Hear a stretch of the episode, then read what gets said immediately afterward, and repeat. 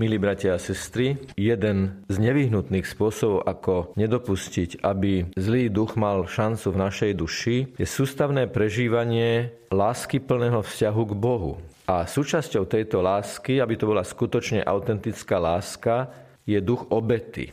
Obetovať sa Bohu, dať sa Bohu. Láska bez obety nie je skutočná láska a obeta bez lásky nie je skutočná obeta.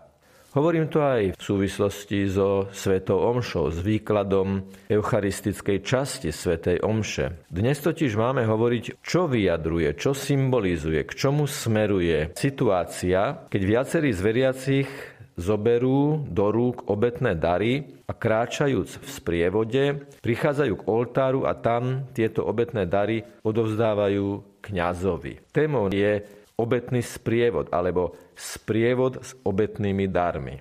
Markantné na tomto sprievode je, že skupina ľudí, skupina veriacich je v pohybe. Kráčajú vlastne od vchodu do kostola k oltáru. Putujúce spoločenstvo. Prichádzajú z profánneho prostredia do sakrálneho prostredia, sú putníci do nebeskej vlasti, pretože oltár reprezentuje Ježiša Krista.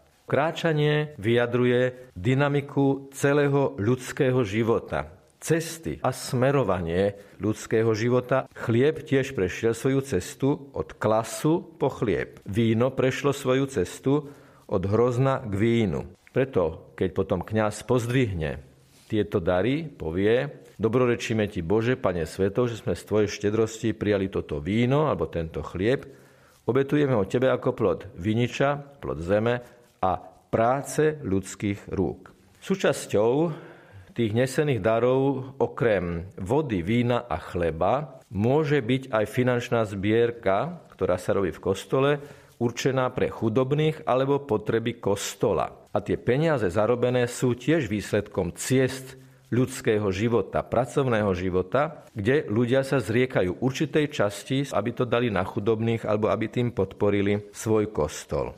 Okrem toho, že skupina ľudí kráča, je to aj kráčajúce spoločenstvo. Oni reprezentujú putujúci ľud, fárnosť aj církev. Aj tí ľudia, ktorí nie sú začlenení do obetného sprievodu, keď sa na neho pozrú, vidia tam svojich reprezentantov. Tí, čo kráčajú s obetnými darmi, zastupujú, reprezentujú každého jedného človeka, ktorý je v kostole. A on sa môže cítiť a vnímať, áno, aj ja som súčasť tohto putujúceho, kráčajúceho spoločenstva, ktoré prináša obetné dary. Opäť sa vrátim k slovám kňaza, ktoré potom povie, Dobrorečíme ti, Bože, Pane Sveto, že sme z Tvojej štedrosti. Čiže je to formulované v množnom čísle, čím sa tento aspekt spoločenstva ešte zdôrazňuje.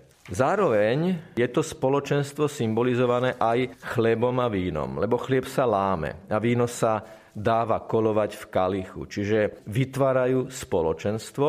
O čo viac potom vytvára duchovné spoločenstvo, tento obetný dar, keď sa na oltári premení na Ježišovo telo a Ježišovú krv. Tretí moment je, že táto skupina ľudí, ktorá kráča, kráča v spoločenstve, nesie obetné dary a nesú ich Bohu, nesú ich na oltár. Dejinne tieto obetné dary veriaci priniesli z domu. Tam to bolo ešte markantnejšie, že niečo z ťažko dorobeného chleba a niečo z ťažko dorobeného vína vyčlenili a priniesli na oltár. V týchto nesených obetných daroch sú nakumulované všetky námahy, ktoré človek robí počas svojho každodenného života. Čo je ale úplne najdôležitejšie povedať, že sami ľudia, prinášajúci tieto obetné dary, prinášajú na oltár seba. Obetujú seba ako dar. Život ako obetný dar.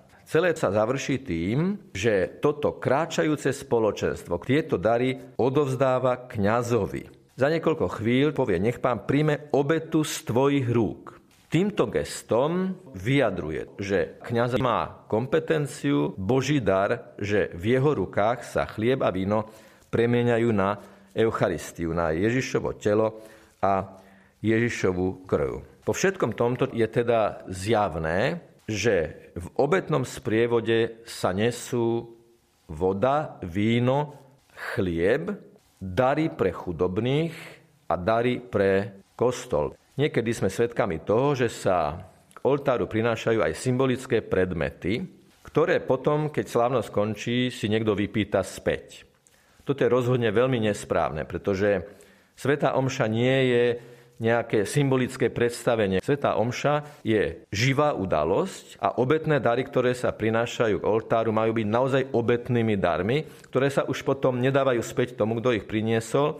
Určite v tom nie je zlá vôľa, keď sa prinášajú tie ďalšie predmety, ale liturgia to v skutočnosti nepripúšťa.